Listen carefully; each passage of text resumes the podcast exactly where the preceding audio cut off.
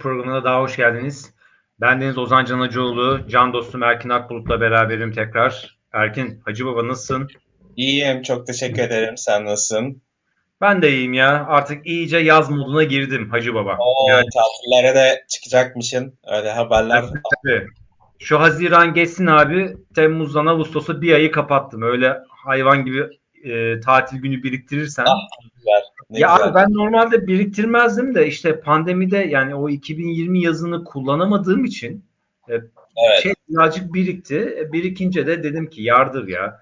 Zaten hep diyordum Haklısın. önceki pro- biliyorsun önceki programlarda diyordum e, dükkanı kapatacağız böyle bir aylığına falan diye. Evet, evet, evet hatırlıyorum. Herkes birikmiş e, yaz tatilini bu pandemiden dolayı kullanacak. Biz de rahat edeceğiz.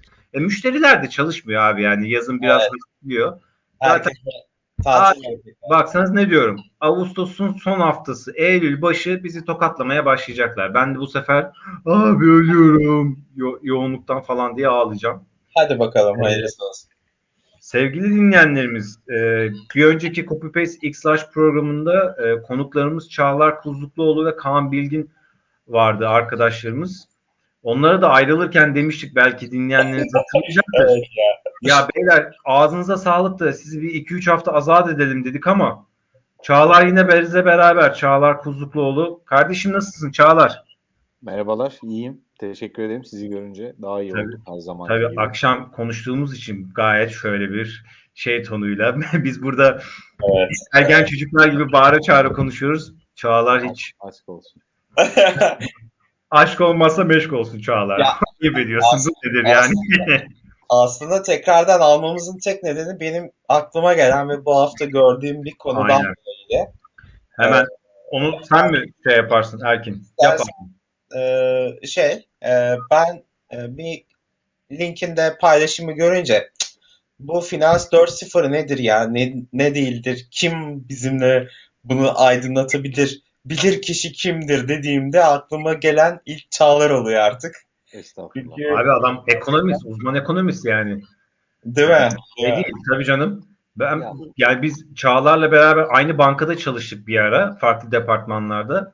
Evet. Ben de az çok ekonomi, banka, finans bilirim ama ben yine Çağlar'a danışırım yani. Çocuğun uzmanlığı o. Yani o yüzden Aynen, sıkıntı değil. Ya şöyle bir şey var şimdi. Bu hani e, insanlar karıştırıyor olabilir. Şimdi daha önceden e, şeyi anlattık ya. E, toplum 5.0 anlattık.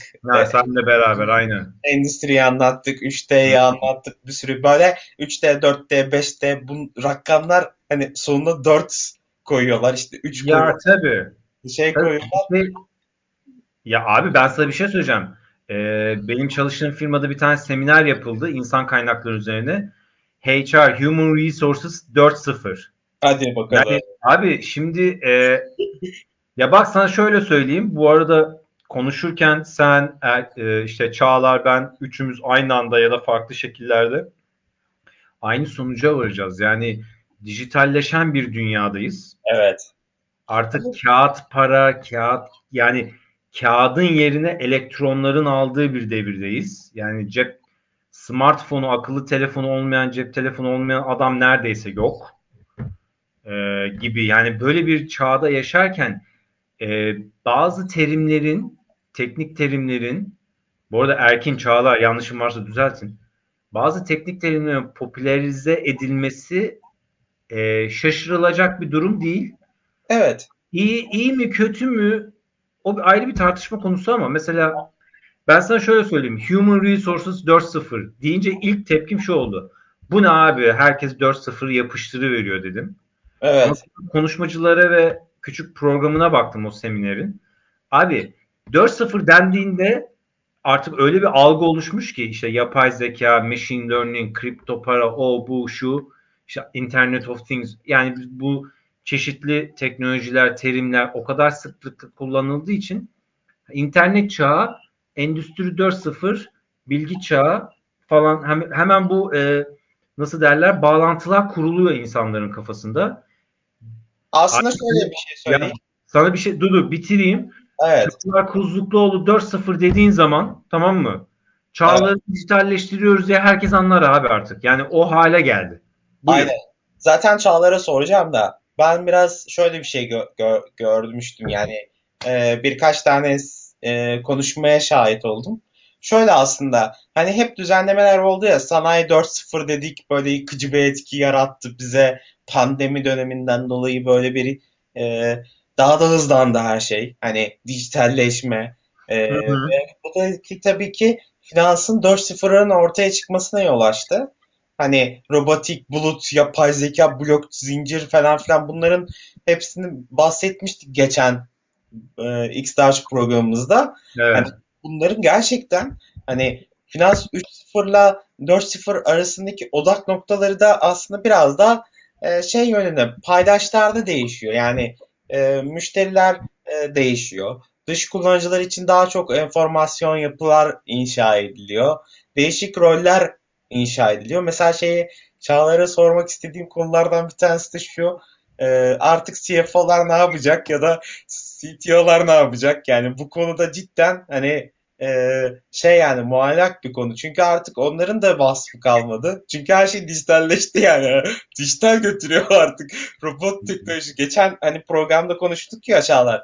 Hani yapay zekayı değil mi? Evet yapay zekada. İnsanlar işsiz kalacağından korktuğu için öyle bir şeydi. Şimdi Finans 4.0 gelirse iyice karman çorban olacak. Sen ne düşünüyorsun Çağlar bu konuda biraz benim düşünmemden ziyade tabii biz e, gelişmeler oldukça dünyada bir takım Ozan'ın işte 4-0 ile alakalı e, tespitini yaptığı durumun bir yansıması olarak e, bununla alakalı adımlar atılıyor aslında. Nitekim ben de bugün e, yayına hazırlanırken e, her zaman olduğu gibi ufak bir göz gezdirdim. Yani evet. konuyla alakalı şu an e, koridorlarda ne konuşuluyor diye. E, zaten 2016 yılından itibaren başta Microsoft olmak üzere çok önemli kurumlar e, dünyadan kendilerince bu konuyla ilgili ileride hem sorumluluk alacak hem de kendilerince bu işin tanıtımını yapmayı düşündükleri üst düzey yöneticileri bir araya toplayıp çok çeşitli müzakereler ve tartışmalar yürütmüşler. Nitekim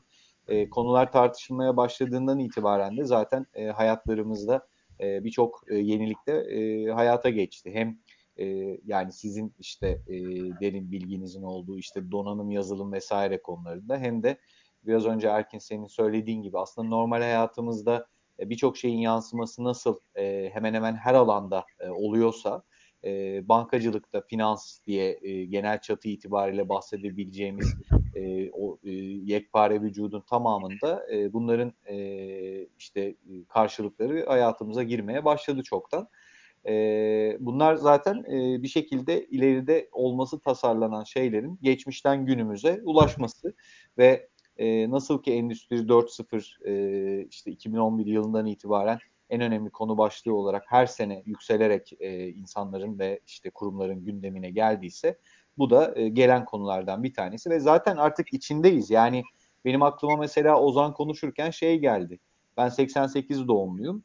Ee, yanılmıyorsam işte 90'ların ortalarından itibaren e, bir milenyum e, şeyi işte e, hmm. Amerika'da işte dot-com e, balonun hisse senedi piyasalarında e, işte patlaması. Onunla beraber hoş yani şimdi dinleyicilerimize güzel de bir burada şey verelim de e, Jennifer Lopez'in işte Waiting for Tonight e, şarkısı da o 2000 yılına giriş şeyidir. 2000 e, tam bilgisayar, tam 2000'e giriş işte. 99'a evet.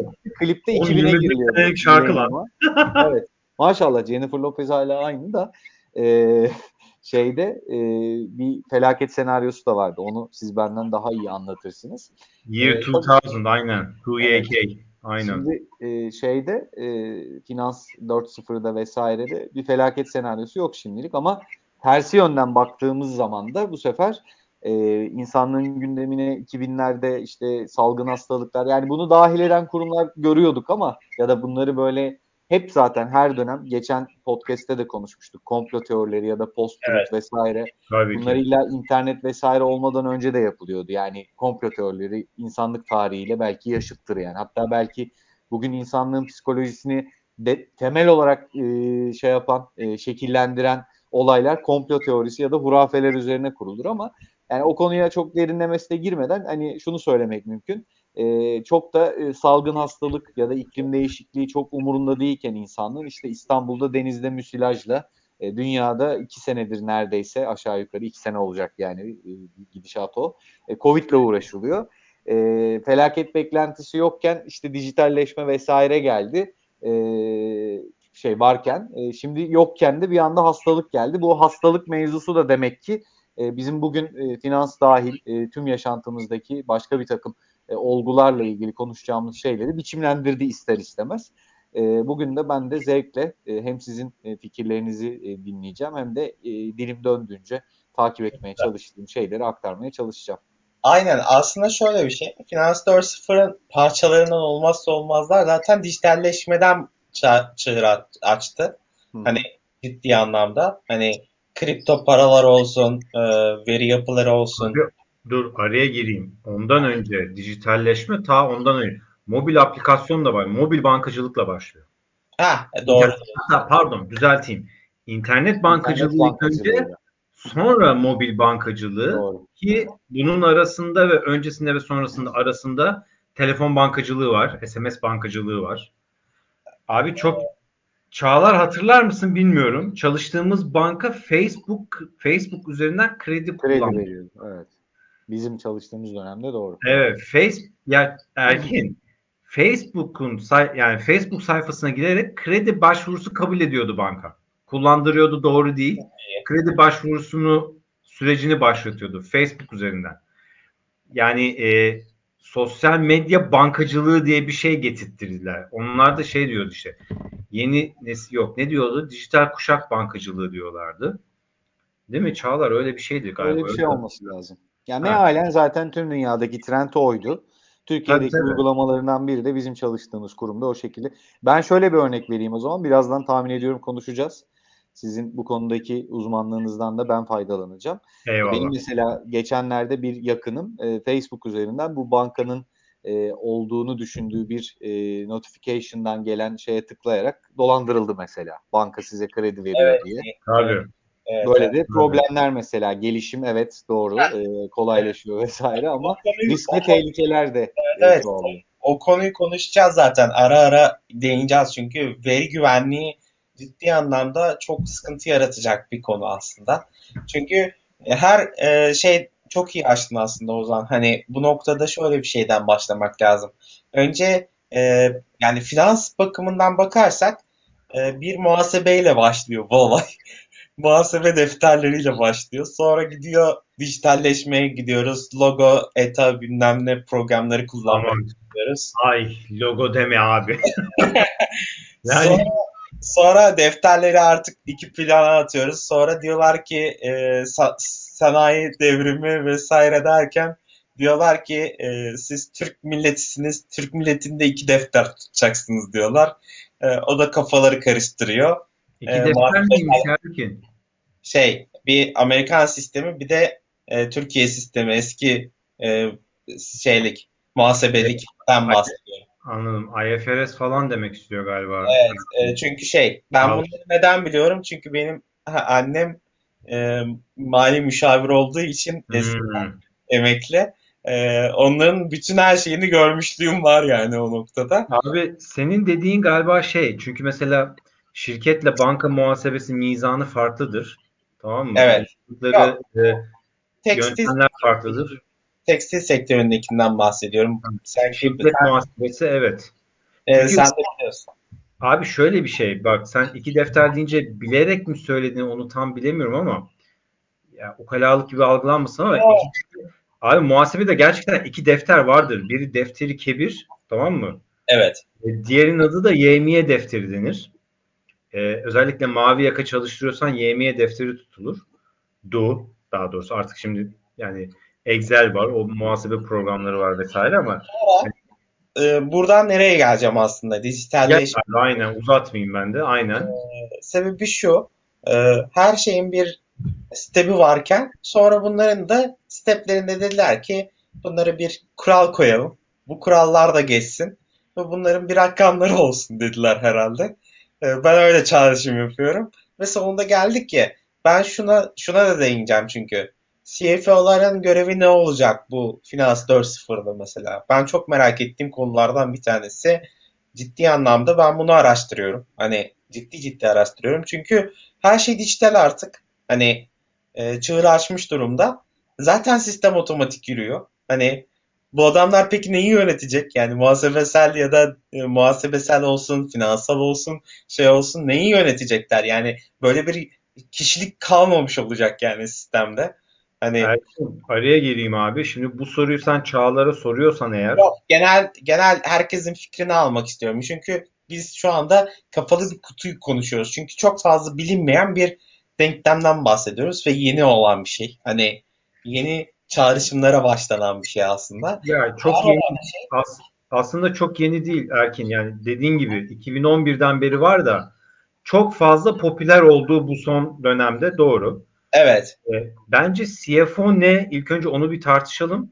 O, yani CFO'nun tanımını bildiğin zaman aslında ne işe yarayacak bu adam yine demiyorsun abi. Çünkü e, CFO, Chief Financial Officer tamam mı? Finance Officer pardon. E, şirketin finansını yönetiyor. Bak şimdi muhasebe ile finans aynı şeyler değil. Değil. Evet. Finance, muhasebe, accounting. Abi accounting yani muhasebe Türkçesi e, çok kabaca defter kitap işi. Tamam mı? Muhasebede değişmeyen bir kanun var. Varlıklarının toplamı alacaklarınla öz sermayenin toplamına eşittir. Hı Tamam mı? Muhasebe bu denklemi üzerinde duruludur, üzerinde kuruludur. Borçla alacak aynı olmak zorundadır. Yani senin bin lira borcun varsa bir yere bin lira da alacağın olmalı ki eşitlensin. Bu hı. böyle bir denklemin, böyle bir formülün üzerinde kuruludur muhasebe. Evet. Finans abi biraz daha strateji içi, işidir. Yani finansçının muhasebe bilmesi gerekir. Ama bir muhasebeciden finans yapma yetisi beklenebilir ama beklenmeyebilir. Hani çok elzem değil. Ama bir finansçı, finans işi yapan biri, e, işte. CFO dediğin kişi muhasebeden anlamalı ki finans yapsın. Evet. Abi finans dediğin en öz, önemli şey e, defter kitap dedim ya hani muhasebeci için. Bilançoyu tamam mı? Bilanço dediğin şeyi İngilizce ona balance sheet denir. Bilançoyu e, kontrol eden, mizanı oluşturan, e, hesaplamaları, vergileri bilmem neyi doğru hesaplayan ve e, kaydeden diyeyim, kayıt altına alan kişidir muhasebeci. Evet.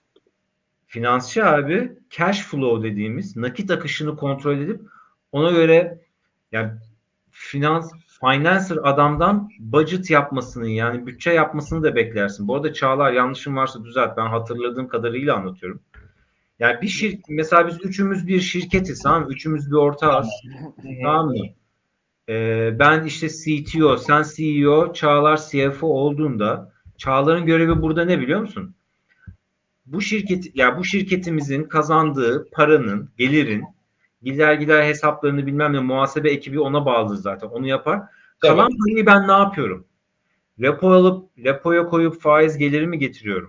Şimdi- Yatırım mı yapıyorum? Ya abi Çok güzel bir şey söyleyeceğim şimdi. Hani bunu kaybetmemek için. tabii. Bunların hepsini artık yapay zeka yapıyor zaten. Abi yapay zekanın daha yapabilmesi için Evet. şu anda yapar belki ama Yapabilir. e, şimdi bak e, geçen programda hani yapay zeka ile ilgili konuşurken algoritma dedik, machine Evet. learning dedik. Aha. Bazı senaryoları o yapay zekaya aktarıp muhakeme yapmasını bekle, beklersek yapay zeka olur. Yap, yapay zeka bu verileri göz işte gözlem girdiğimiz senaryolar, veriler vesaire neyse artık bunu information yani bilgi haline getirip muhakeme ederse yapay zeka eyvallah. Ama işte Tamam. Öğreniyor. Machine learning de var. abi e, nasıl diyeyim yani Yani her mesela her CFO her sektörde CFO olabilir mi? Ya şimdi çünkü e, her ne kadar muhasebesi, şirket muhasebesi mesela Türkiye şartları için konuşayım. Değişmese de tamam mı? Hı hı. Borç alacak fişlerinin numaraları, kayıtları aynı olacağı için yine değişmese de abi mesela e, hmm, Ya aslında şöyle bir şey. da örnek düşünmeye çalıştığımda mesela vatan bilgisayarını abi Tamam. Yaptığı yatırımla tamam o yatırımları finanse edilmesinde çalışan CFO ile Evet. Koç Holding'in CFO'su arasında fark var değil mi? Var. Beklersin değil mi? Tabii. Ya bu bunun gibi. Şimdi e, çünkü o zaman rolleri değişiyor. Yani e, şey gibi düşünelim. Bir ben çok eskiden hatırlıyorum. Ben Siemens Business Services zamanında var olan şeyden hatırlıyorum. Hı hı. O zaman Siemens Services şunu sağlamıştı Galatasaray kulübüne. Bir yazılım üretmişti. Hı Bu yazılım şunu yapıyordu. Takımın bütün şeylerini veriyordu. Ee, bütün istatistiklerini, bütün her şeyini veriyordu. Karşı takımın da geriliyordu ona. Sana e, alternatifli e, 11'lik takım çıkartıyordu. Ama bütün her şeyi sana şey bırakıyordu. e, teknik direktöre bırakıyordu. Sana öneri sunuyordu. Belki bu şekilde Aynen. değişebilir. Yani bu sistem buna e, nüfuz edebilir. Yani bu de, de bak böyle bir şeyler var. Böyle bir analiz yapıyor. İşte sen şunu e, şuna yatırırsan daha iyi e, bir bilanço yani kendisi yapmak yerine yardımcı araç gibi olabilir gibi düşünüyorum şu Abi anda. sana şunu söyleyeceğim bak üniversite okurken Quantitative Decision Making diye bir istatistik dersim vardı tamam mı? Kantitatif karar karar verme mekanizması mı yani karar verme ya böyle bir dersim vardı matematik ağırlıklı, istatistik ağırlıklıydı. Abi e, belli e, game teoriye game e, game theory yani oyun teorisine benziyordu biraz. Hı hı. Çağlar sana söz vereceğim bu arada çok gevezelik ettim farkındayım. Abi şimdi bak game teoride işte e, yüzdeleri veriyorsun, dallar budaklar oluşuyor, yollar oluşuyor. İşte atıyorum A noktasından B nok B kararını vermek için dört tane yol çıkıyor. Sen dörtlüğünde hangisine yüzdelik veriyorsun, ona göre bir karar veriyorsun, tamam mı? Ya bu matematiksel modeli şu anda yapay zeka kursanda olur. Abi yine de tamam mı? İnsan faktörü, sezgiler falan hani e, ben yapılamaz demiyorum. Hani skeptik yani şüpheci değilim de e, şu anda hala CFO'ya ihtiyacın olmasının sebebi insan faktörün hala baskın olması piyasalarda. Hani Doğru. diye düşünüyorum ben. Ama mesela CFO'ya ihtiyaç duymamak abi sanki benim benim mantığıma göre yani piyasaların global piyasaların gidişine, küresel piyasaların gidişine göre sanki tamamen kişisel görüşüm. Bir 50 sene daha var. Ben sana soru soracağım Ozan ama öncelikle Çağlar'ın da yorumunu çok Aynen, aynen. Çağlar sen sen ne düşünüyorsun abi?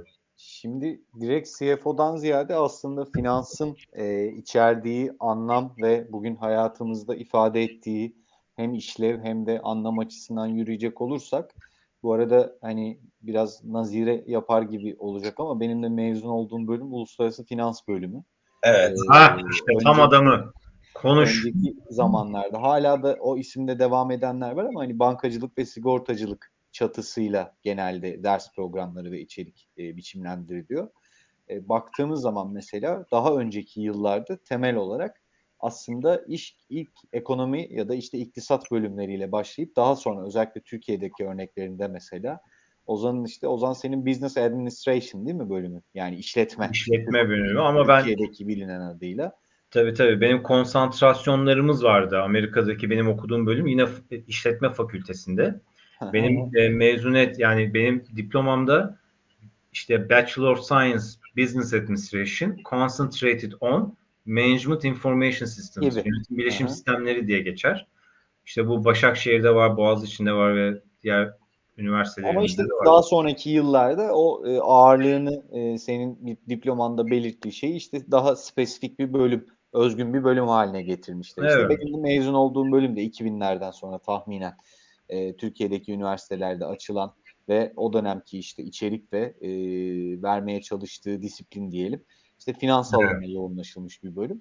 E, şimdi finansın ifade ettiği anlamdan başlayacak olursak benim sizinle gerçekleştirdiğim önceki iki sohbette de işin e, tarihteki akışı üzerine e, durduğumu e, dinleyenlerimiz fark etmiştir. Şimdi Evet. e, biz şirketlerin finansı üzerinden ya da finans dünyası deyince hep böyle bir Google'da arama yapsak ya da diğer arama motorlarında kravatlı işte böyle değişik e, rakamlara dokunan eller falan görürüz ama aslında bizim kişisel e, hayatlarımızın da tam ortasında olan bir şey finans. Neden?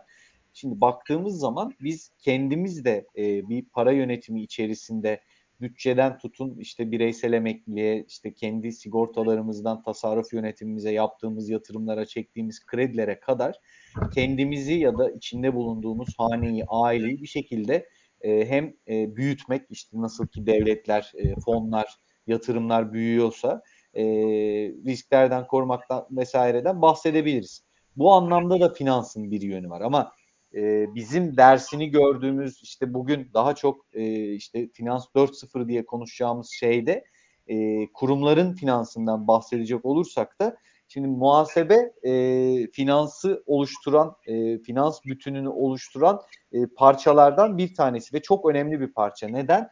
Muhasebe aslında baktığımız zaman ilk davranışsal ekonomi yayınında benim anlatmaya, ifade etmeye çalıştığım gibi tarihte insanoğlunun ilk e, düşünsel aktivitesinin artık hayatına hem bireysel ilişkilerine e, oluşturduğu ilk küçük topluluklardan bugünkü ülkelere vesairelere kadar uzanan süreçte e, gelişen insan ilişkilerinden bir tanesinin aslında kayda alınması. Baktığımız zaman muhasebe, accounting dediğimiz hadise account etmek Ozan senin İngilizcen benden daha iyi. Account etmek bir nevi hesap bilmek, hesaplamak, hesabını Aynen. bilmekle e, örtüştürebileceğimiz. Tabii tabii. Aynen öyle. Hesap etimolojik... kitap derken onu demek istemiştim zaten. Aynen öyle. Şimdi et, etimolojik olarak bu işin kökeniyle saatler harcayacak halimiz yok ama e, baktığımız zaman kurumların e, bu konudaki hesap tutmalarından iş daha sonra daha çetrefilli bir takım işlemlere e, evrilmiş. insan ilişkileri ve insanların meydana getirdiği kurumlar, efendime söyleyeyim işte ülkeler vesaireler nezdinde ve bu ekonomik ilişkiler e, büyüdükten sonra e, işte finansı e, bugün e, hem eğitim alanında nasıl işletme ekonomiden daha sonra 2000'lerden sonra sıyrılan bir bölüm bir disiplin olarak görüyorsak e, bizim gündelik hayatımızdaki ifade ettiği anlam ve e, insan hayatında gördüğü işlev olarak bu apayrı bir e, dünya haline gelmiş. Dolayısıyla kurumların finansı diye söz edebileceğimiz şey e, çok büyük bir e, ne diyelim alan. Bu alanda dediğim gibi muhasebe bu alanı, e, bu bütünü e, bir e, meydana getiren e, önemli unsurlardan bir tanesi. Başka ne var ilk akla gelen bakıldığında? E, işte bir yatırım yönetimi var mesela. Yatırım yönetimiyle alakalı işte biraz önce bir holding ve işte başka bir e, kurumun e, örneğini verdiniz e, holdingler neticede e, o bünyede bulunan bir sürü şirketten oluşuyor ve bunların ayrı ayrı e, muhasebeleri, risk yönetimleri, işte elde ettiği karlar, ticari faaliyetleri, satışı, pazarlaması vesairesi. Dolayısıyla aslında orijin olarak yani hem etimolojik şey, anlamından bahsetmeye çalıştım şimdi hem de işlev olarak düşündüğümüz zaman aslında e, bir e, kişinin kendi ailesi ya da kendisiyle alakalı finansı da bir kurumun finansı da bakıldığında e, rakamlarla ifade edilen ekonomik ve e, nasıl söyleyelim e, o kişi ya da kurumun ifade ettiği e, ekonomik e, ekolojinin içerisindeki e, bünyesinin bir nevi hem ölçüm hem e, hayatına devam etme hem de e, gelecekte e, kendisine e, daha iyi mi daha kötü mü e, kararlar verip veremeyeceğinin e, olduğu bir e, şeyden söz edebiliriz. Olgudan söz edebiliriz. Yani hı hı. Finansı en temel herhalde özetleyebileceğimiz e, biçimlerden bir tanesi bu. CFO'nun işlevine gelecek olursak da şimdi e, tahmin ediyorum ki e, bunların Türkçesiyle işte dünyada e, CFO kavramı ortaya çıktıktan sonra CIO işte e, CEO vesaire vesaire CTO e, bunların e, ister istemez dünyada ortaya çıkış biçimleri e, ortaya çıktığı e, dünyanın e, kendi koşullarında bir ihtiyaç ya da e, iş bölümünün e, ilerleyen zaman içerisinde daha ayrı bir uzmanlık ya da o konuya daha yoğun bir e, konsantrasyon gerektirdiği için olan şeyler. Şimdi Türkiye'de dünyadan topuk kopuk olmadığına göre bunlar bize bir şekilde dünya ile beraber ülkemizdeki e, işlerin de karmaşıklaşması ve ayrı uzmanlıkları gerektirmesi neticesinde ulaşmış şeyler. Mali işler diye aslında özetleyebileceğimiz finansta da biraz önce rakamlarla ifade edilen diye özetlemiştik bu olguyu. E, finansta da aslında Chief Financial Officer'ın e, ifade ettiği anlam bakıldığında bu rakamlarla e, meşgul olma e, frekansı yüksek bünyenin e, mali işler diye bizim Türkçe'de yaygın olarak daha önceleri kısmıyla ilgilenen kişi. Ama bu kişinin e, şimdi son yıllarda bakıyoruz mesela e, efendime söyleyeyim CFO'ların e, risk yönetiminden de geldiği oluyor. Hani muhasebeden ben son yıllarda çok rastlamadım ama muhasebeden olabilir. İşte raporlamadan olabilir ki raporlama muhasebe ayrımı da yapmak gerekebilir burada vesaire vesaire. Bir takım e, kendince e, işe ilk başladığı yıllarda firmanın yine bu mali işler kapsamında olabileceği yerlerden e, en tepede tüm o bünyeyi yönetecek kısma kadar yükseldiğinden söz edebiliriz. Gelecekte ne olabilir peki? Gelecekte bugünkü e, noktadan e, gelecekte nerelere evrilebilir? Erkin'in gelecekte CFO'ların işleviyle alakalı sorduğu soruya gelecek olursak da. Şimdi geçmişte bakıldığında e, organizasyonel anlamda dünyada da Türkiye'de de ama önce ama sonra belirli aşamalardan herkes o aşamaları yaşayarak geçti. E, hayatımıza yeni şeyler girdi. E, hayatımızda olan ve sonsuza kadar belki de olacağından emin olduğumuz şeyler hayatımızdan çıktı. Bu olmaya devam edecek. Şimdi Finans 4.0 deyince ister istemez sohbete başladığımızda e, konuştuğumuz üzere hayatımızın diğer alanlarında ne oluyorsa aslında bir nevi bunların e, finans tarafındaki yansımalarını görüyor olacağız. Peki bununla alakalı ufak bir e, araştırma yaptığımızda ya da kendimizi bir e, tefekküre daldığımızda, düşündüğümüzde neleri e, aklımıza getiriyoruz? İster istemez Ozan zaten biraz önce tüyoyu verdi. Bir kere bir e, yapay zekadan ve Internet of Things dedi işte e, nesnelerin internetinden e, ve ister istemez e, robot süreçlerinden, robotlardan işte neyse artık yani onların tam ifade ettiği anlam neyse teknolojinin, dönüşümün içerisindeki, hayatın içerisindeki şeylerin hepsi elbette ki finans e, dünyasında da olacak. Oluyor da zaten. Olduğu için bunları konuşuyoruz. E, ama e, CFO'nun bir şahıs olarak kişinin yetenekleri olarak varlığıyla yapay zekanın ya da e, gelinen teknolojinin kompleks biçimde CFO'nun karşılayabildiği işlevleri yerine getirmesi bakımından baktığımızda e, şu an için e, işi tamamıyla e, bütün mali işlerin bünyesini kontrol eden bir ana robot, ana bilgisayar gibi e, şu an için dile getirilen bir şey yok. Ama e, baktığımızda e, bugün hiç akla hayale gelmeyecek şeylerin e, tamamen otomasyona ve e, bu işlevini sürdürme yeteneğinin insandan bağımsız e, birçok aşamada sürdüğüne de rastlıyoruz. Aslında tartışmamız gereken de bu. E, bunu elbette ki yine gelecekte ömrümüz e, yeterse görerek deneyimleyeceğiz ama biz görmezsek de gelecek kuşaklar bakacak ve bu denenirse eğer bunun sonuçlarını insanlık olarak hep beraber göreceğiz. Son bir şey sözü tekrar size devretmeden önce. Şimdi zaten için e, işin içinden insanın bir şekilde sıyrıldığı e, ikinizin de bildiği üzere risk yönetim süreçleri, portföy yönetim süreçleri hali hazırda dünyada ve Türkiye'de kullanılıyor. Yani e, evet. e, modeli ya da algoritmanın ya da robotun nasıl davranacağına dair bir takım e, ne diyelim temaları insanlar onlara e, gösterdikten sonra biraz önce bu arada robotlar, yapay zeka ve e, nesnelerin interneti diye söyledim. Orada hani belki yapay zekanın altında olabilir ama yine e, bunları da ilave etmekte fayda görüyorum. Makine öğrenmesi ve e, derin öğrenme dediğimiz hadiseler e, gelecekte finansın içerisinde bugün olduğu belki şu an henüz e, çok gelişmemiş, ileride gelişeceği e, noktayı baz alarak konuşursak olduğu vaziyetten çok ileriye gittiğinde topyekün koca bir e, sistemi kontrol eden e, bir takım e, yöneticiler, adminler ortaya çıkabilecektir ama şu anda en azından e, beklenti daha çok karlılığı arttırmak, arttırmak, maliyeti düşürmek ve yönetim süreçlerini e, minimum e, zaman ve olabildiğince e, fazla işin halledilmesi noktasında e, nok bir şeye evriliyor. E, ileride neler olacağını detaylarını da tahmin ediyorum. İlerleyen dakikalarda biz konuşuyor oluruz.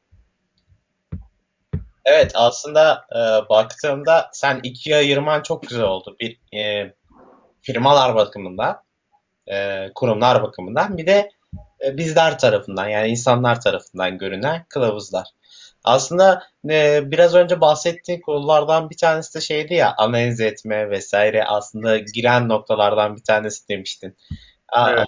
Bizim e, şimdi reklamlarda görüyoruz işte e, QNB Finans e, şey yaptı ya bir tane kamera çıkartıyor. E, senin adına her şeyi yapayım finansını yöneteyim, seni e, lanse edeyim vesaire yapayım.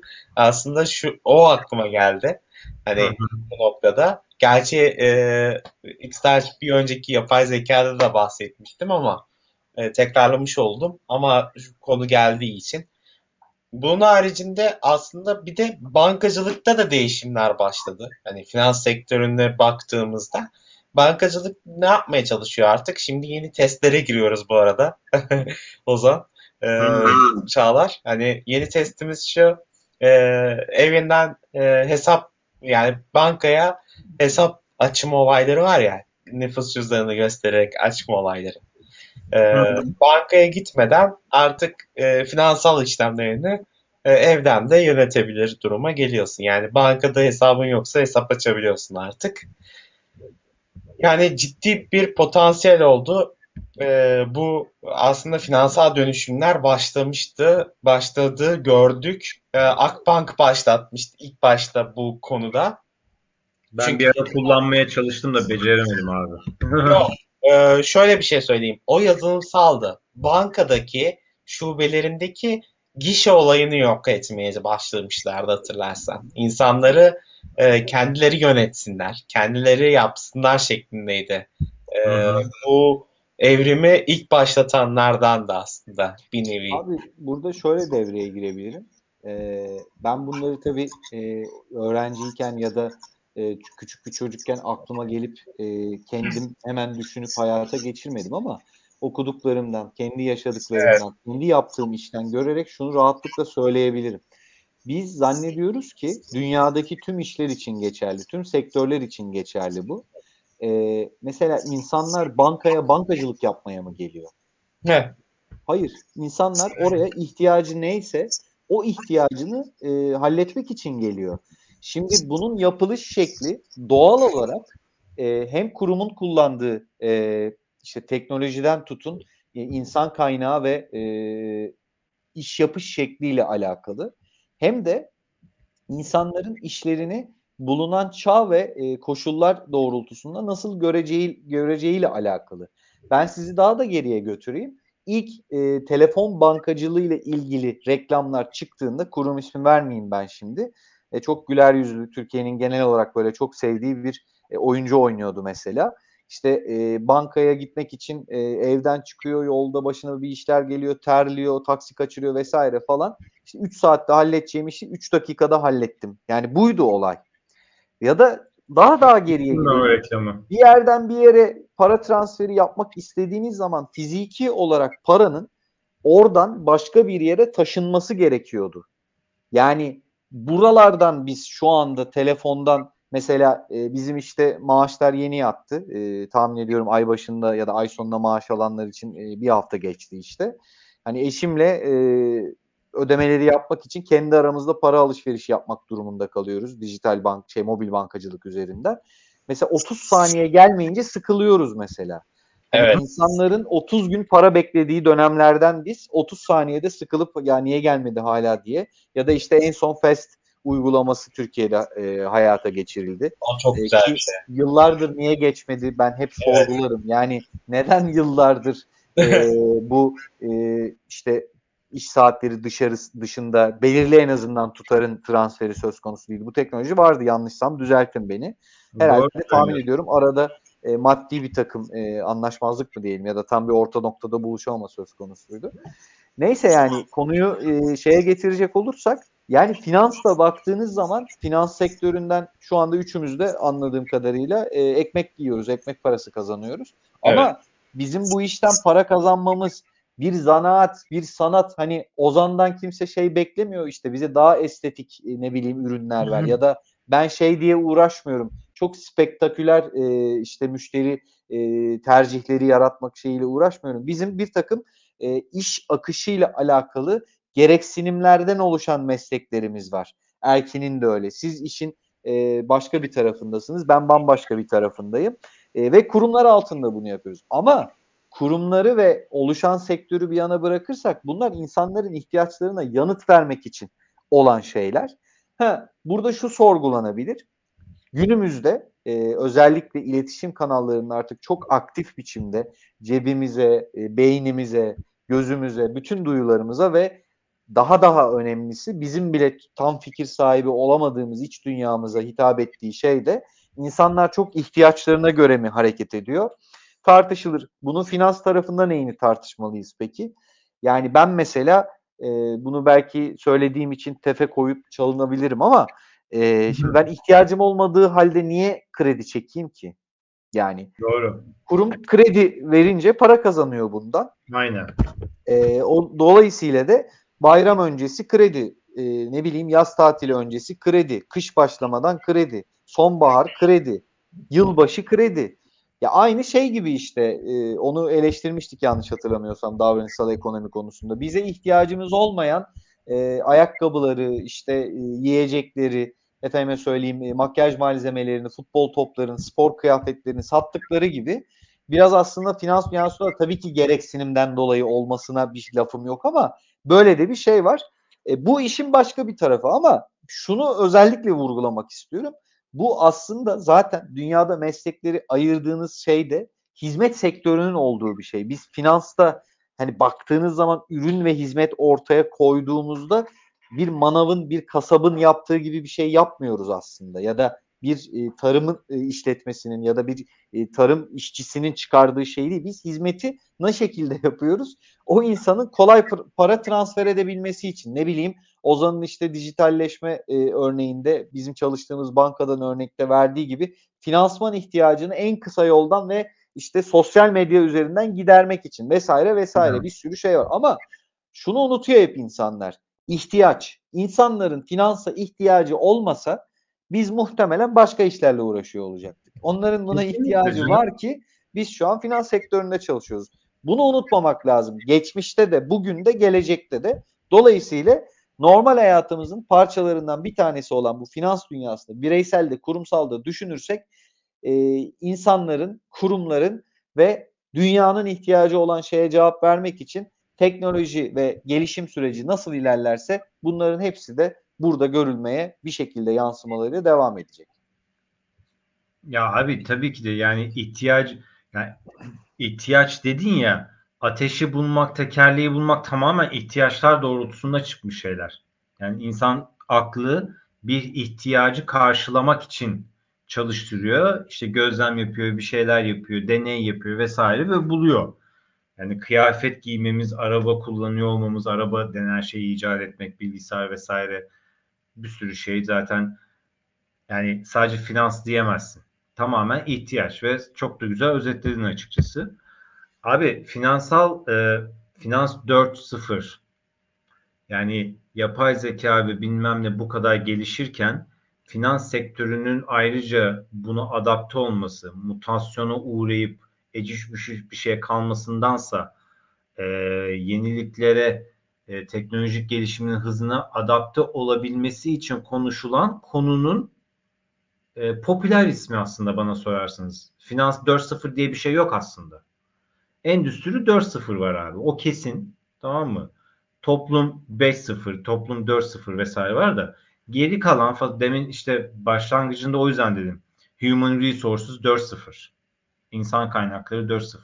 İnsan kaynakları 4.0 diye bir şey yok ama e, o terimin popülerize olmasından dolayı uzun uzun anlatmaktansa insan kaynakları 4.0 dediğin zaman insan kaynakları sürecinin ve bakış açısının anlayışının dijitalleşmesi üzerine bir şey konuşulacağı anlaşılıyor. Evet. Finans 4.0 da böyle. Yani finans dediğim gibi tekrar edeyim. Finans 4.0 diye bir şey bence yok. Orada denmek istenen şu. Dijitalleşen bu dünyanın Endüstri 4'ün toplum be yani akıllı şehirlerin kurulmasından bahsediyoruz ya. Ee, Kaliforniya eyaletinde bir şehir var. şehrin yarısı akıllı diye. Yani e, şehrin e, belediye başkanı şirket e, şehri bir CEO gibi yönetiyor. Ben bu şirketin data center'ını yönetiyorum diyor adam. Ee, hani böyle bir evren diyecektim bir an. Böyle bir gelecek e, daha doğrusu böyle bir geleceğin temellerinin oluşturduğu bir dönemden geçerken finans sektörünün de finansal kuruluşların, finansal enstrümanların, paranın da dijitalleşmesi ve bu bakış açısının e, dijitalleşme demek istemiyorum da nasıl diyeyim yapaylaşması diyeyim yapaylaşıyor yani artık organikti daha inorganik olmaya başlıyor. Bu bence bir sürecin başlangıcını belirtmek için kullanılan bir terim. Ama Erkin'in her zaman öğrenmek istediği soruları gelirsek CFO mesela ne işe yarayacak? Hala daha işe yarayacak. Er şeyin de çağlarında dediği gibi yani çok da yakın zamanda gidici değil. Başka ne denebilir ki Finans 4 ile ilgili? Yani en, en önemli şey abi mobil bankacılık ve aslında şunu da söylemek lazım Erkin Çağlar. Biliyorsunuz bir teknoloji üretildiği zaman, geliştirildiği zaman, piyasaya çıktığı zaman o çıkan teknolojinin kırılması, yok edilmesi, suistimal edilmesi için iki tane yeni teknoloji daha üretiliyor paralelinde ya da hemen ardından. Yani internet üretildiği zaman, internet teknolojisi çıktığı zaman hacking dediğimiz hackerlar çıktı. Hacking teknolojileri, hacking yöntemleri çıktı. İşte ne bileyim abi Swift yöntemiyle iki, iki yabancı ülkedeki iki yabancı demeyeyim birden fazla yabancı ülkedeki bankalar birbirlerine para transferi yapabiliyor. Yani Türkiye'deki bir banka Almanya'daki Deutsche Bank'a mesela para gönderecek. Swift ile gönderiyor. Ya 2016 yılında çok ciddi bir Swift dolandırıcılığı yaşandı Türkiye'de bir özel banka üzerinden. Swift'in o Swift trafiğinin e, yapıldığı ortam hacklenmiş. Hop bilmem kaç milyon euro mu ne tokatlamış hacker'ın bir ya da hacker yani kimse artık. Şimdi özellikle banka ve tutarı hani çok şey yapmak istemedim. Baya böyle bir milyon euro kaç milyon euro neyse artık tokatlayıvermiş. Şimdi Finans 4'ün aslında konuşulurken şeyi de konuşulmalı. Bilgi güvenliği. Çünkü abi bir yani olay para olduğu zaman bir lira bile bakmazsın ya bir lira bile e, çok değer kazanıyor. Çok önem kazanıyor. Yani şimdi Çağlardan ya da senden 5 lira istesem sıkışsam düşünmezsiniz verirsiniz. Ama atıyorum para biriktirdiniz birazcık işte borsada oynadınız şey e, ne bileyim ben e, sigorta yaptırdınız tasarruf ettiniz falan. O para mesela tasarruf ettiğin biriktirdiğin paradan 1 lira azalsın. Abi mahkemelere başvurursun yani hakkını ararsın.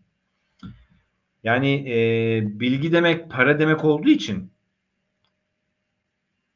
e, Finans 4'ün bence en önemli konusu Finans 4'ün e, security, güvenliğini sağlayacak teknolojilerin de paralelinde konuşulması hatta finans sektöründe entegre edilmesidir.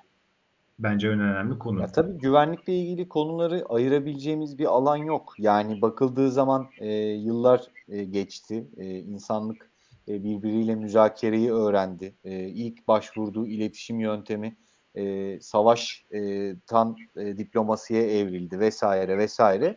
Ama ya bugün her, hala her birimiz... Çağlar, Çağlar, pardon lafını vereceğim. Onu çok kısa anlatsana bana pazartesi günü anlatmıştın. Gökçe'den yani, şey yapmıştık. Özetle e, ilk iletişim yöntemlerinden biri insanoğlunun e, küçük klanlar halinde de yaşarken daha sonra işte prenslikler, krallıklar, padişahlıklar vesaire vesaire savaştı. E, bugün e, bakıldığında e, diplomasi tarihinin e, ilk e, işte anlaşmaları e, diplomasinin başlangıcı olarak kabul edilme nedeni e, ilk önce savaş değil e, masaya oturma şeklinde başladı. Daha sonra e, uluslar e, ilk başta e, bir şeyleri müzakere edip e, diplomasi yöntemiyle bir şeyler yapıyordu. Daha sonra sanayi devrimi, endüstri devrimi vesaire derken e, iki dünya savaşı e, öncesinde de aslında bu ortam mevcutken orada bir nevi e, paylaşımın çıkmaza girmesinden kaynaklı iktisadi olarak da aslında üçüncü bir faz açılmıştı ama en azından İkinci Dünya Savaşı'ndan sonra çok uzun bir süre Soğuk Savaş döneminde mesela hala e, işte savunmaya çok ciddi e, bugün de öyle e, paralar harcanırken e, bir savaşın olmadığını görüyoruz.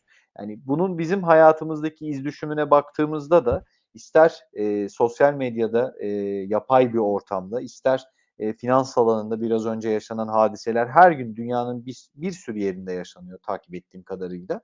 E, güvenlik bizim için e, hem e, kendi bedenimiz ve e, somut hayatımız diyelim, aktifte dışarıda yaşadığımız hayat anlamında hala çok önemli bir konu başlığı ve gereksinim.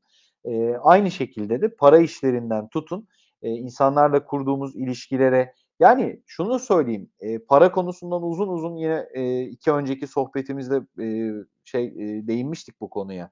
Baktığınız zaman parada nasıl bir devlet oraya kendi e, saygınlığını koyuyorsa bizim birey olarak ifade ettiğimiz şeyin para ya da başka şeylerden bağımsız aslında çok önemli şeylerden bir tanesi insanlık onuru ve saygınlığı. Yani bizim mesela bu e, özelimizdeki bir olaya e, yönelik yapılan saldırı ya da bir takım e, ne diyelim kötü niyetli kimseler tarafından bir şeylerin kullanılması bizim saygınlığımızı yok etme anlamında da aslında bir güvenlik tehdidi. Yani her yerde güvenlik bir e, açık veya ne diyelim e, birilerinin e, yapmış olduğu hamleler neticesinde bir tehdit unsuru da olabiliyor ve bugün biz e, işte ister e, 10 bin 13 bin yıllık insanlık tarihi diye düşünün ister milyarlarca yıllık insanlık tarihi diye düşünün e, geçmişten bugüne kadar e, ilk e, o ilkel zamanımızda da güvenliğe gereksinim duyuyorduk. Bugün de duyuyoruz ve birçok alanda duyuyoruz. Finansta da bu konunun işte Ozan'ın ifade ettiği gibi e, bir e, gelişim ve değişim süreci olacaksa muhakkak ki onu bertaraf etmeye ya da onun bu sefer e, meydana çıkaracağı e, güvenlik açıklarından faydalanmaya çalışılan kimseler olacaktır. Ben konuyu şuraya getirmek istiyorum aslında. Ben de bu konuda sizlerin fikrini alayım.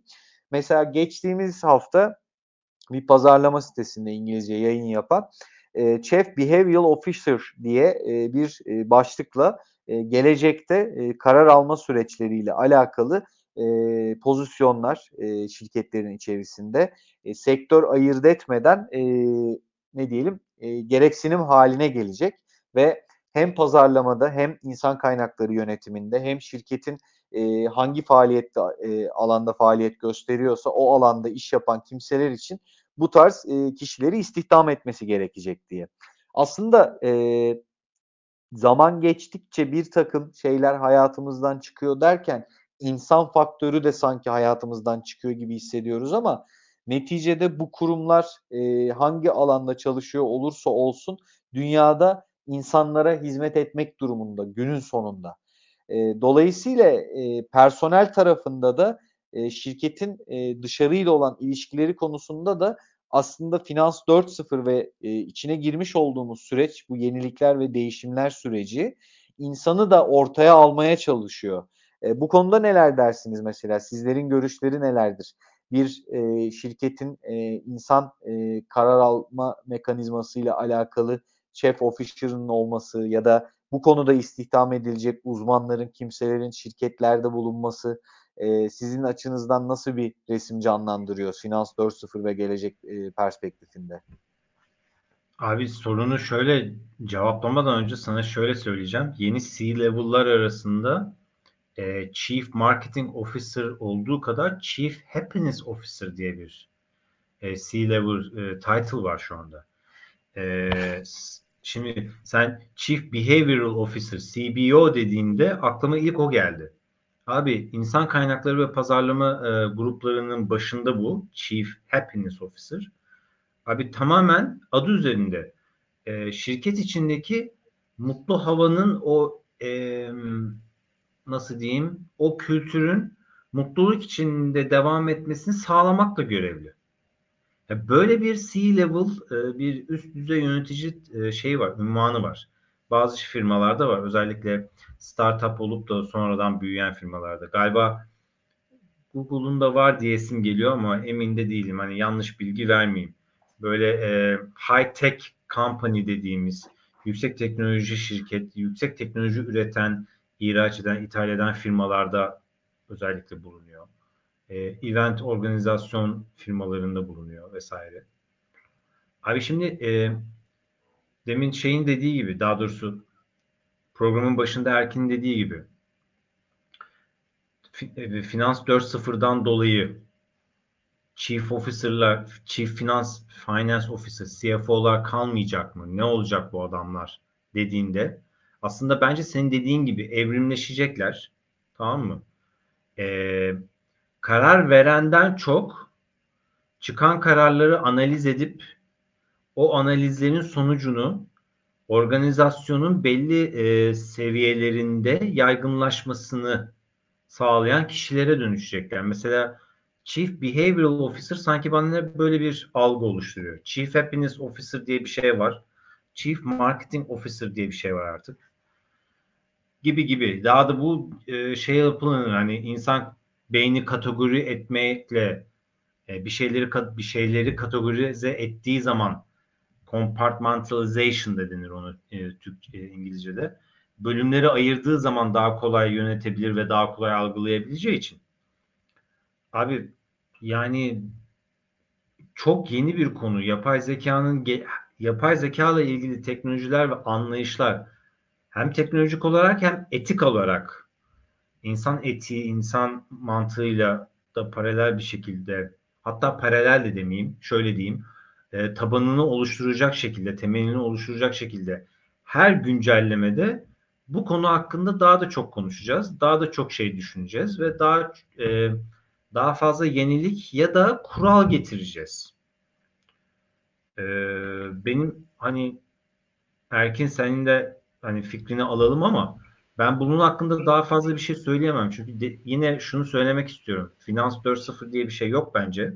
Sadece finans sektörünün de artık e, information age dediğimiz bu bilgi çağında Endüstri 4.0'a adaptasyonu ve mutasyona uğramayıp e, mutasyonu burada özellikle olumsuz anlamda kullanıyorum. Mutasyona uğrayıp sevimsiz bir hale gelmektense e, harmonik bir şekilde e, tam uyumla bütünleşip yeni bir organizmaya, yeni bir anlayışa dönüşmesiyle alakalı konuşmaların başlangıcıdır.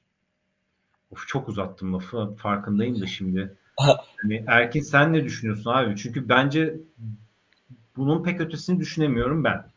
Ya aslında hani bütün title'lara baktığımızda e, nasıl evrimleşiyorsa e, title'lar da evrimleşmeye başladığını görüyoruz. Aslında bu noktada bütün hepsine çevre baktığımız zaman e, hani dijitalleşiyoruz. Dijitalleşirken bir şeylerin de farklılaşması gerekiyor. O, o zaman bir üstüne ya inşa edilmesi gerekiyor. Onun altında başka şeyler devreye giriyor.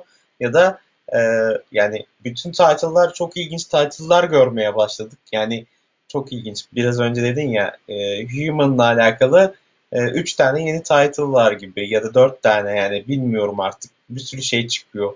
E, çok değişik şeyler çıkıyor işte. Bu arada çok ilginç şeyler de var. Mesela koçlar var mesela. Koç, koçum benim gibi. Böyle e, yani e, hem human var, hem koç var, hem e, insan kaynakları var, hem de yetmiyormuş gibi bunun altında başka bir şeyler daha var gibi geliyor. Erkin böyle diyorsun da senin de bünyesi yani senin de title'ların arasında bir şey daha var. Senin de title'ına sahip oldun. Evet yani aslında... Anladın mı acaba? Dur bakalım anlayabilir. Abi mentorluk. Mentorluk. Şimdi, bak sen yatırım mentorusun aslında. Hani bilmeyenlere de buradan söyleyeyim. Girişimci mentor, girişimci mentorluğu yapmışlığın ve aslında yapmakta devam ettiğim bir mentorluk. Ne kazandırdığım bir sürü kişi evet. var. Abi bu aslında işte koçluk dediğin şey mentorship yani mentorluktan çıkma hani. Türeme hani. E, evet evet. Yani. Aslında şöyle bir şey firmaların en büyük e, yapmak istedikleri ya da ilerletmek istedikleri e, zaten şey var ya bu Finans 4.0'ın çıkışı aslında biraz da e, evrimselleştirelim. Hani e, 3-0'ı mesela bulamıyorum. 2-0'ı da bulamıyorum. 1-0'ı da bulamıyorum. Yani e, herhalde çok ilginç bir şey. Çok e... Abi işte bak dediğim gibi bulamamanın sebebi bu. Finans 4.0 diye hani endüstrideki ya da toplumdaki gibi gelişmeler yok. Evet. Yani benim anladığım tabii. Hani Yok, e, benim söylediğim çürütecek bir şey varsa da söyleyin. Ne? Brett King var yazar. Onun e, Bank 2, e, Bank 3 e, diye kitapları var işte. En son o da e, Banking Everywhere, Net, Never at Bank diye e, kitapları var. Hani nasıl ki Ama şeyi, bak, e, finans sektörünün banka için olanı o. Yok hani banking diye ismi bank ama sadece bankacılıkla ilgili konuşmuyor adam. Kitabın hepsini ben de okumadım ama e, o şeyde iz düşümde yine geçtiği evreleri e, kategorize etmek için finansın e, kullanılan bir yaklaşım var yani netice itibariyle. Zaten hani bir bütünlük e, çerçevesinde benim ele alma sebebim o. Normal hayatımızda e, bizim insanlarla alakalı genel e, davranış ve e, ne diyelim e, kullandıkları teknolojiler, e, yaşadıkları hayat bazında e, yaşanan şey neyse onu finans sektöründe görüyor olmamızın sebebi o. Yani şöyle örnek vereyim.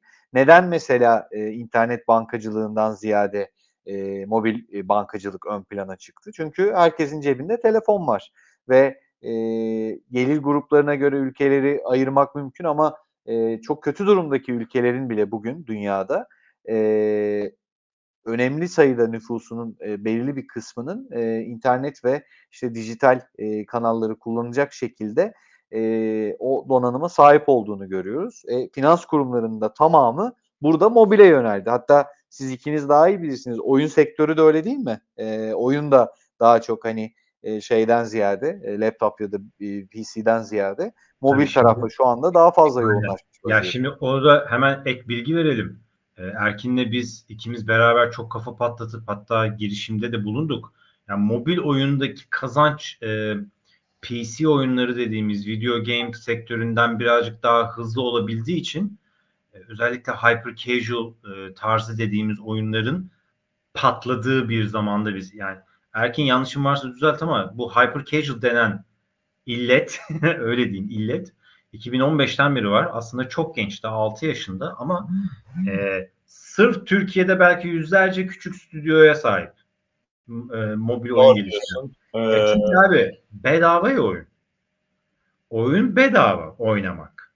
Ama oyunda ilerlemek, yeni şeyler almak, yeni şeyler yapabilmek e, vesaire hani birçok fonksiyonu yapabilmek için sana ufak ufak para ödettiriyor. Bütün olayı o. Bir de üzerinden e, ne derler? Reklam geliri alıyor firmalar. Ya en basit Sugar CRM herkes tarafından oynanan bir oyun. Hani Aynen. Yani. O kendi crush'lar bilmem ne. Kendi crush'lar. Bu oyunlar çok hızlı para getirisi sağladığı için patlak verdi. Mobilin yani o, o sebepten dolayı biraz mobil games çok şey oldu ama yani bir PC oyunun yine yerini tutmaz. Neyse gevezelik etmeyeyim. Yani buradan işin yine finans tarafından devam edecek olursak da uzun uzun kripto paralardan ve işte blockchain vesaireden bahsettik. Zaten artık e, o eski diyelim tırnak içerisinde dünya aynı oyun gibi dijital ortama zaten aktarıldı. Yani bugün illa kripto para olmasına da gerek yok. Ee, yine konuşmuştuk. Elimizle para tutuyor muyuz? Hiç tutmuyoruz. Az önce bile ben eşimle hiç görmediğim, dokunmadığım paranın transferiyle ilgili örnekten size bahsettim. Zaten aktardık buraya. E, aktardıktan sonra ne çıkacak karşımıza? Bizim e, kullandığımız bir takım cihazlarla hatta belki de bu cihazların vücudumuza entegre olmasıyla bilmiyorum bunlar e, şu an için e, yalan haber mi ya da abartılıyor mu ya da şu an için sadece tasarım aşamasında mı? E, Japonya'da yanlış hatırlamıyorsam birkaç firma e, böyle şeyleri insan vücuduna e, entegre etmeyle ilgili bir takım şeyler geliştirdiği haberler okumuştum. Ama çok da zor bir ihtimal değil gördüğüm kadarıyla. Abi nanoteknoloji her geçen gün ilerliyor. Yani Olmaması, e, bence saçma olurdu. Bunun peki GPS diye bir şey var yani sonuçta. Bunun bunun peki sadece işte e, para gönderme, para transferi, kredi çekme, bankacılık ya da finansman tarafında mı şey olacak? Hayır. E, sigorta şirketleri de finansın e, ana damarı. Sigorta şirketleri e, varsayalım ki e, bir takım sponsorluk ya da ilk başlarda e, işte klasik pazarlamada e, bir şeye ücret ödemiyorsan ürün sensindir diye e, imkanlar sunup e, sigortalarken insanları ya da ürünlerini insanların işte e, risk profiline ya da e, o şirkete e, sağlayabileceği karlılık diyelim artık e, şeyinde nezdinde ölçerken e, teknolojiden faydalanarak belki e, satışlarını ne bileyim işte stratejilerini kuracak. E, bununla beraber aynı şekilde e, insanların e, doğum yaşam oranları, e, yaşadıkları hayatlar ki bugün en değerli şey hepimizin bildiği üzere data ve bunların üzerinden ülkelerin e, finans sektörlerinden tutun e, reel ekonomilerinin e, büyümelerine, işte yatırım ve işte kazançların e, ne halde olacağına, üretim tüketim verilerinin nasıl e, olacağına dair bir sürü simülasyon ve e, öngörülebilir e, vaziyette e, senaryolar ortaya çıkacak. Aynı şekilde e, hayatımızdan nasıl ki e, bir süre önce ya da işte bugünlerde bir şeyler çıkıyorsa belki e, ne bileyim yani normal e, banka şubesi diye bir şey görmeyeceğiz artık. E, hangi mahallede mesela eskisi kadar e, şimdilerde e, ne bileyim mesela bir e, bu macun şeker yapan işte horoz şekeri satan vesaire görüyoruz. Ya da varsa da hepsi e, sosyal medya platformlarında sayfa açıyor. Gidip bir yere şube açmaktansa bütün işlemlerini kargo ve bir takım yöntemler kullanarak oradan yapıyor yine satışını vesairesini. Aynen desteklemek istiyorum. 3 tane metal tişört aldım geçen hafta. İnternetten aldım abi ve yani sayfayı Instagram'da şey reklamını gördüm de tıkladım ve aldım. Gibi. Evet yani. E, bununla beraber artık yani.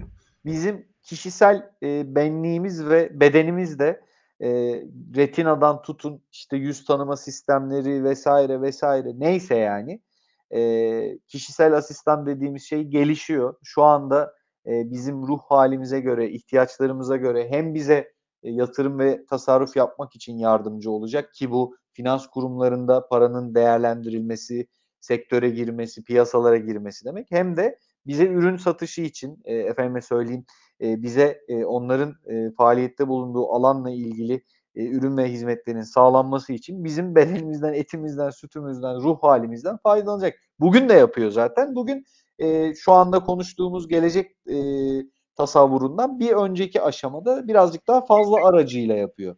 Hani en akla gelebilecek Finans 4.0 şeyiyle alakalı artık tüm aracıların belki de e, aradan kalkıp direkt olarak artık e, işin içerisinde bizim bedenimizde dahil olmak üzere bizden faydalanarak kurumla e, aramızdaki şeyin e, bütünleşmesi şeklinde düşünülebilir. Kurumlar bunu nasıl yaşayabilir? E, kurumlar da gerek e, personel istihdamında gerek şirket süreçlerinin e, yürütülmesi anlamında gerek e, sürekli faaliyette bulunduğu alanla ilgili biraz önce kişiden e, bakış açısıyla söylemiştim. Bu sefer kurumdan bakış açısıyla söylüyorum.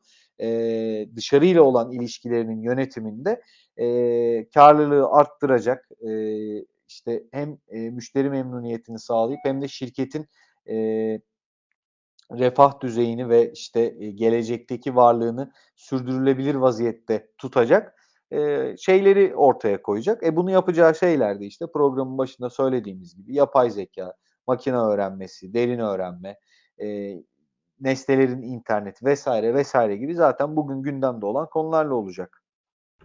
Ben şöyle ha pardon Erkin. Aslında şöyle bir şey daha var. Yani ben başka bir bakış açısında girdiğimizde hani biraz önce bahsettiğin gibi e, insan faktörü de devreye girecek ya bu finans sektöründe de ya da işte ne olursa artık ismi ne olursa artık yani artık o kadar derece e, içlerine girmeye başladık ki bu, bu pandemi döneminde bütün her şeyi patlak verdi. Yani her şeyi öğrenmeye başladık bu sayede.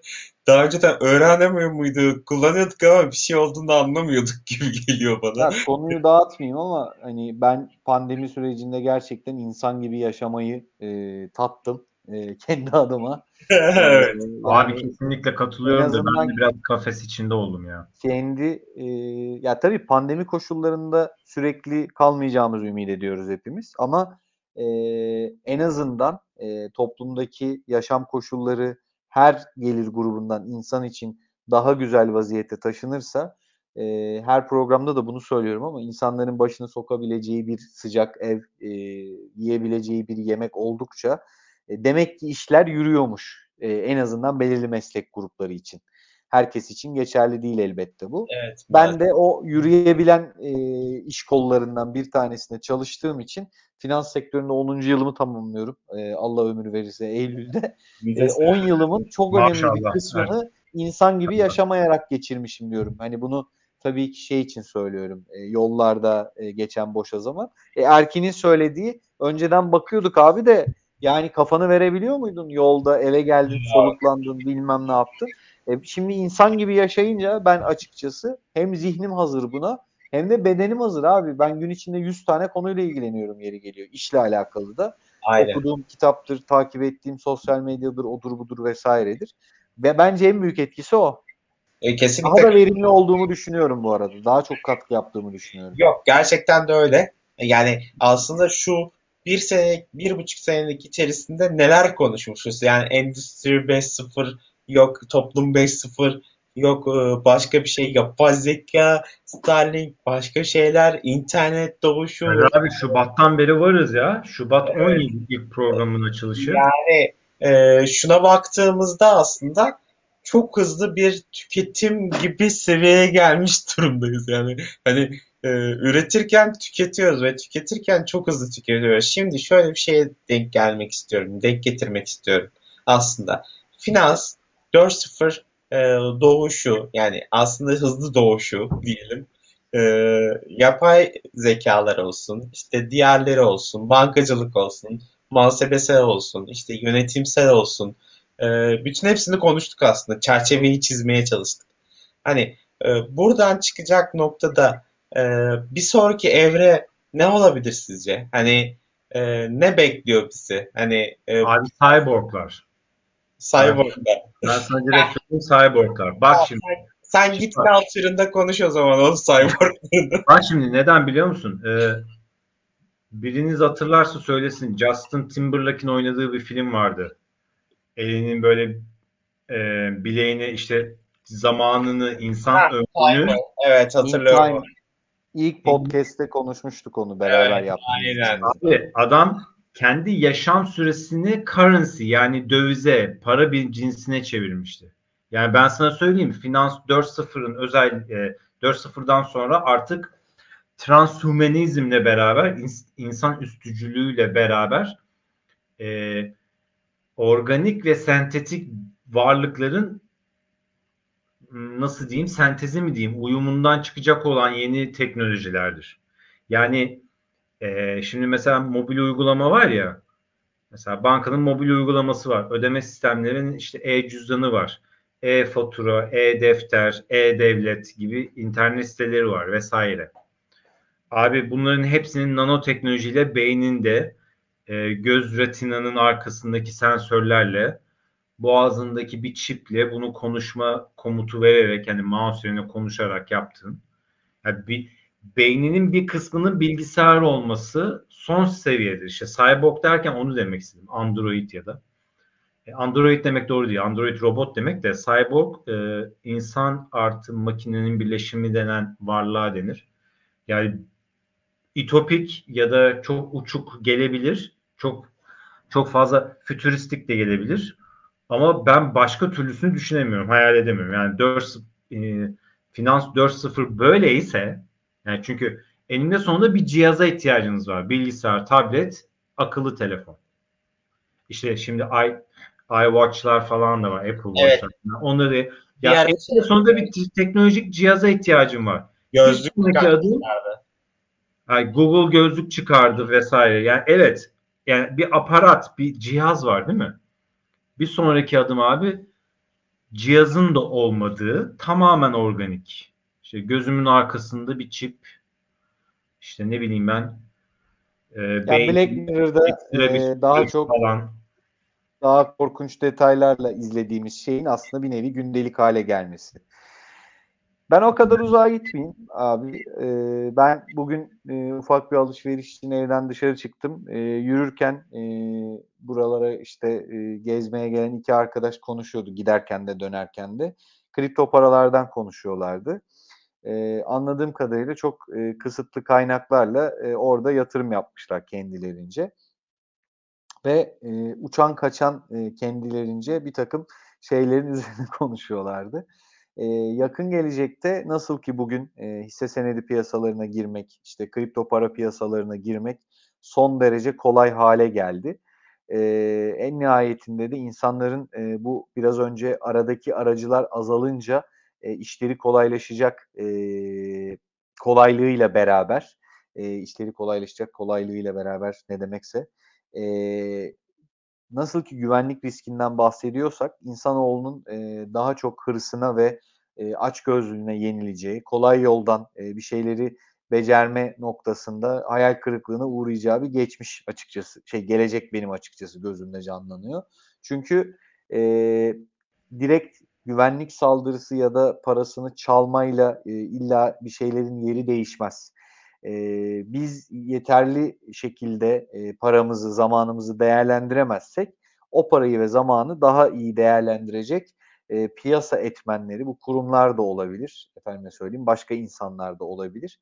Nitekim e, bir şeyin değerinin değişimiyle alakalı olan piyasadaki de gerçek hayattaki şey nedir? E, sadece yer değiştirir. E, dolayısıyla kolaylaşacak ama e, Hatta el hayal, kırık, daha hayal kırıklıkları da kolaylaşacak bence benim gördüğüm o.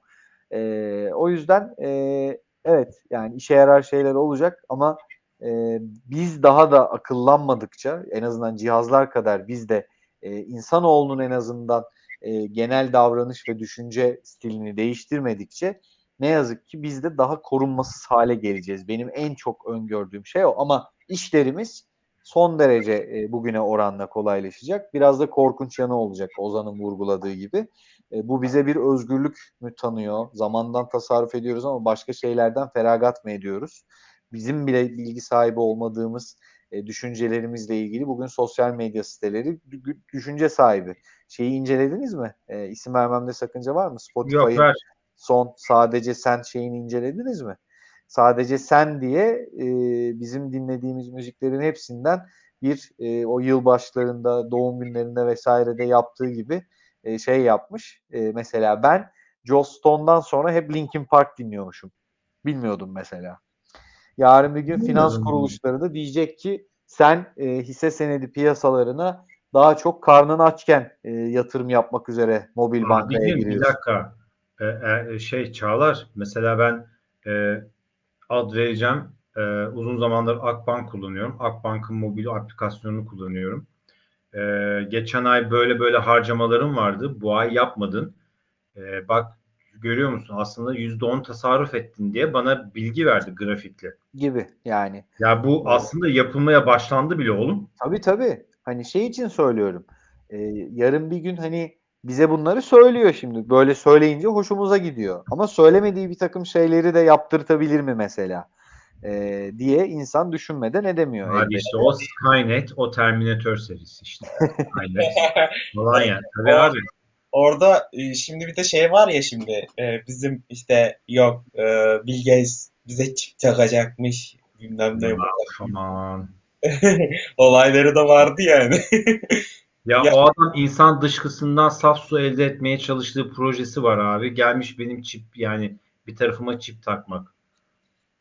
Yani, ya bu arada hani da. buna verilen en klişe cevaplardan bir tanesi ama şu an gerçekten dünyanın çok önemli hele Türkiye gibi bir ülkede kimseye çip takılmasına gerek yok ki. Yani Bence de yok abi. Hemen hemen her şeyimizi kendi rızamızla yani. paylaşıyoruz. Özel hayatlarımızı paylaşıyoruz. Özel ya. hayatlarımızı biz paylaşmasak bile muhtemelen çok büyük oranda kayıt altında. yani ya evet kesinlikle öyle.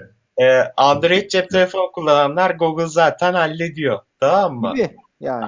Ee, Bunu biz denedik biliyor musun? Telefonu aldık açmadan üstüne aspirin aspirin aspirin diye böyle bir 2-3 dakika söyledik bıraktık abi. Yarım saat sonra işte Cem diye bir arkadaşımın telefonunu yaptık. Çocuk dedi ki inat etti. Oğlum bizi dinliyorlar dedi. Telefonunuz kapalı bir olsa alır mı lan falan diye şey yaptık. Oğlum böyle bir şey olamaz. Dedik ya bunu.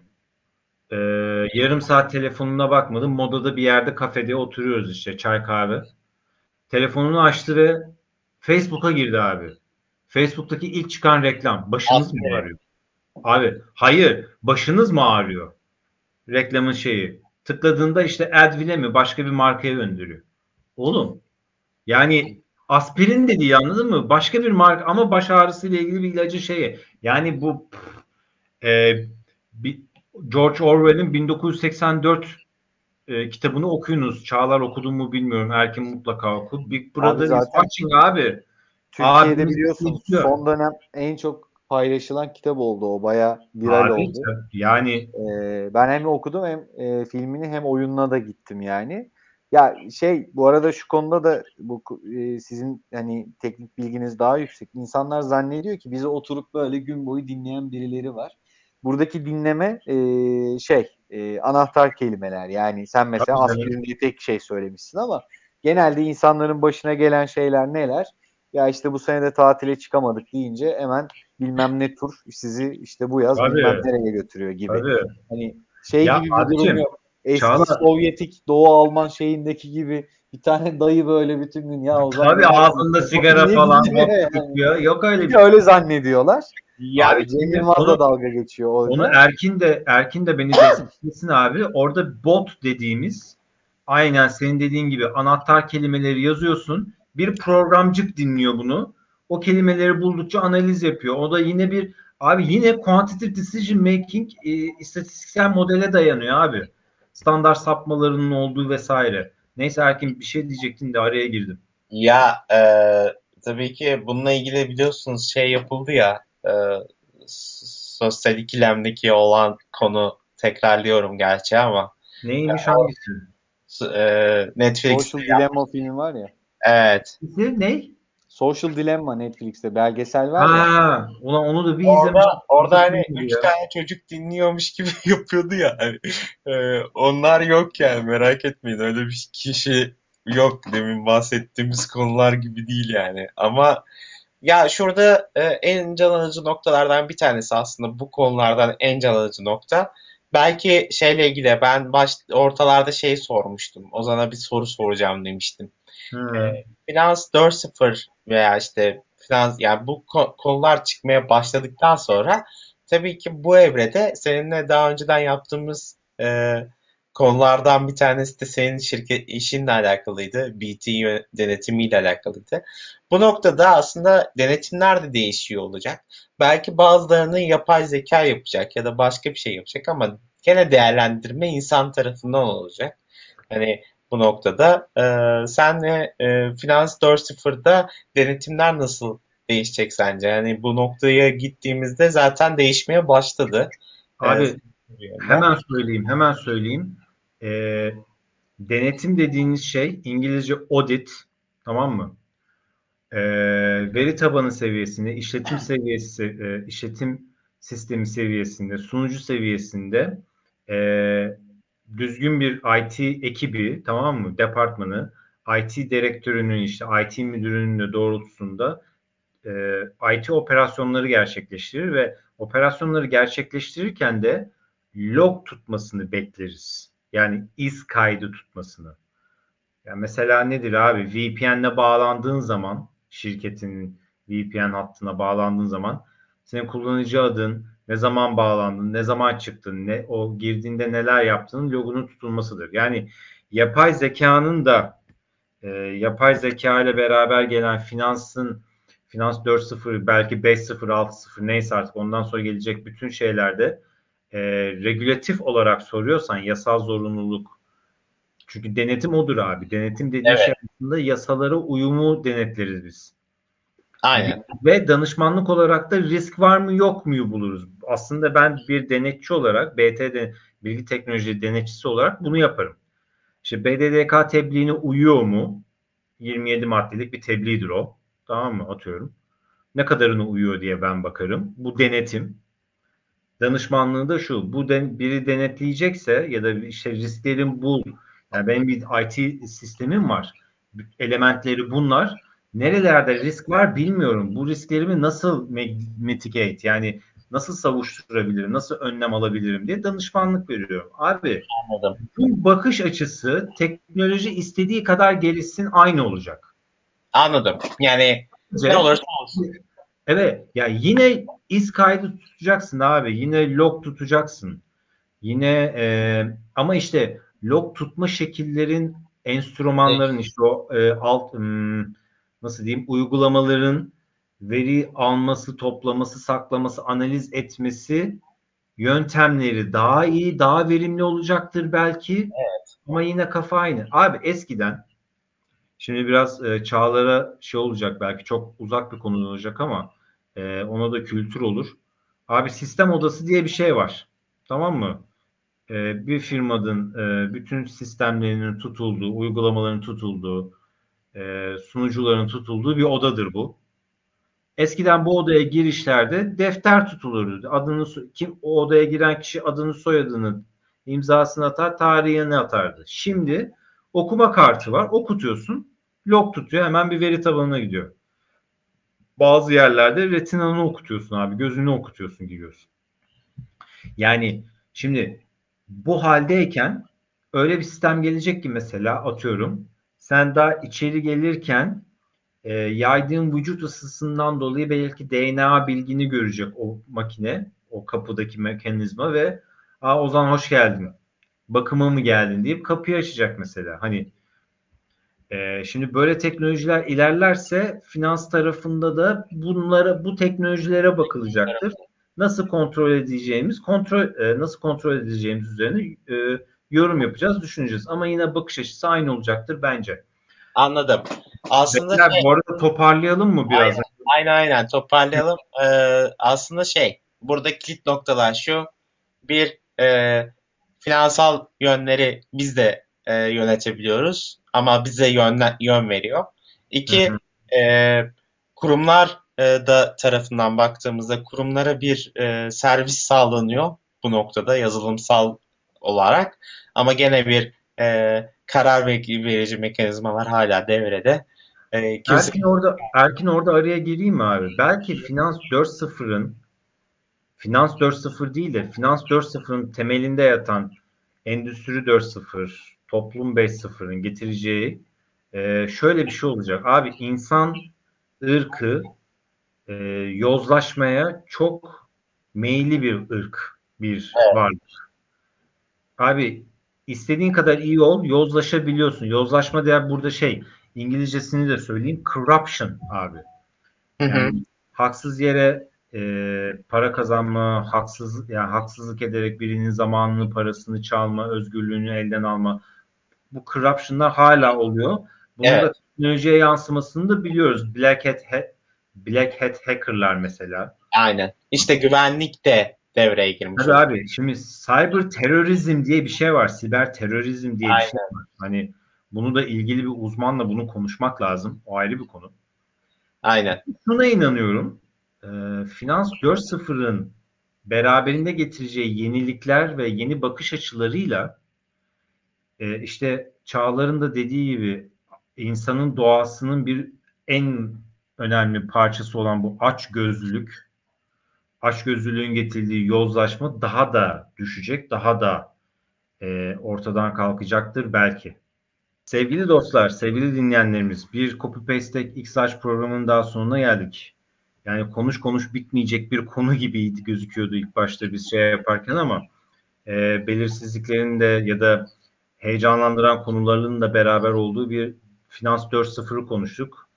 Can dostumuz, sevgili dostumuz e, Çağlar Kuzlukluoğlu yine bizle beraberdi. Çağlar ağzına yüreğine sağlık paşam. Ben teşekkür ediyorum. Yani geçen hafta da bizle beraberdin.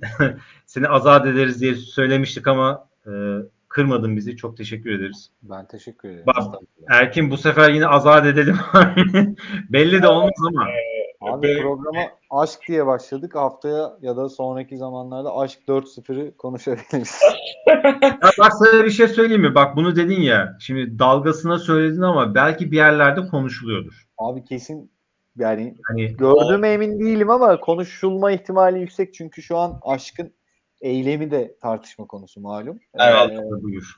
Tanışma ve nasıl cereyan ettiği ki artık cinsel yönelimler e, şu anda e, ülkeler nezdinde e, bazen tansiyonlar yükselse de konuşulabiliyor yani. Evet. Aşkın e, geçmişteki anlamıyla bugünkü anlamı e, aynı ama değil. E, konuşulur. Neden konuşulmasın? Ama evet. benim uzmanlık alanım değil tabii. Aynen. benim de. yani Bence Erkin yani fırsatımız olursa cyber terörizmi konuşalım derim ama hani İnşallah bakalım. Neyse uzatmayayım yine lafı. Sevgili dostlar bizlere her zaman olduğu gibi Spotify, Deezer, iTunes, Google Podcast ve Anchor FM kanallarından, platformlarından ulaşabilirsiniz. Ee, bölümlerimize, podcast bölümlerimize. Ee, sosyal medya hesaplarımız copy paste tek olarak aratırsanız Twitter, Instagram ve Facebook'ta aktif olarak yer almaktayız. Erkin, e, Culture'ı hazırlarken de söylemiştim. E, internet sitemiz bitmek üzere diye. Hani evet evet bitiyor. var mı abi? Ee, bir, bir haftası daha kaldı. Ee, oraya yüklemeye başladım. İnternet, internetimizi de inşallah yayın veri, alacağız. Veri, veri yüklüyorum şu anda oraya. Harika, harika. Zaten şu pandemi bitsin evlerden çıkalım artık YouTube kanalımızı da devreye koyalım. Evet artık YouTube için de kafa patlatmaya başlayacağız. Ee, Çağlar tekrar katıldığın için çok teşekkür ederiz ben kardeşim. Teşekkür ee, Erkin Hacı Baba haftaya tekrar görüşmek üzere o zaman. Hepiniz o zaman görüşürüz. görüşürüz.